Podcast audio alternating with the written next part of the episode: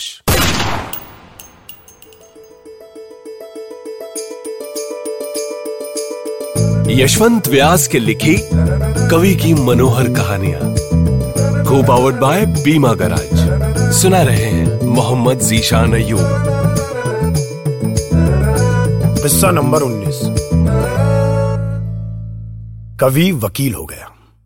उसने छह बनाम चार का नियम बनाया। कुल दस मुकदमे लिए तो छह रईसों के होंगे, चार गरीबों के। चार गरीबों में तीन एनजीओ के होंगे, एक छुट्टे गरीब का। छुट्टे गरीब से कुछ ना लेना।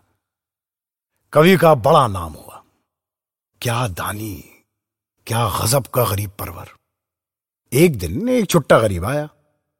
कवि ने उसे एनजीओ नंबर वन के पास भेज दिया।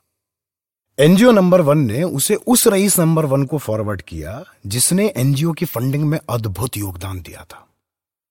रईस नंबर वन ने केस घुमाकर फ़ीस के साथ कवि वकील को भेज दिया। अब कवि छुट्टे गरीब का केस वाया एनजीओ एंड रईस नंबर वन लड़ता है। दान का मज़ा रईस को आता है, तृप्ति एनजीओ को मिलती है। कवि की फ़ीस का क्या कहना? रईस छह हैं, एनजीओ तीन। बचा गरीब। ये गरीब का क्या फ़र्ज़ है जी हमारा? इतना तो देश का कर्ज बनता है।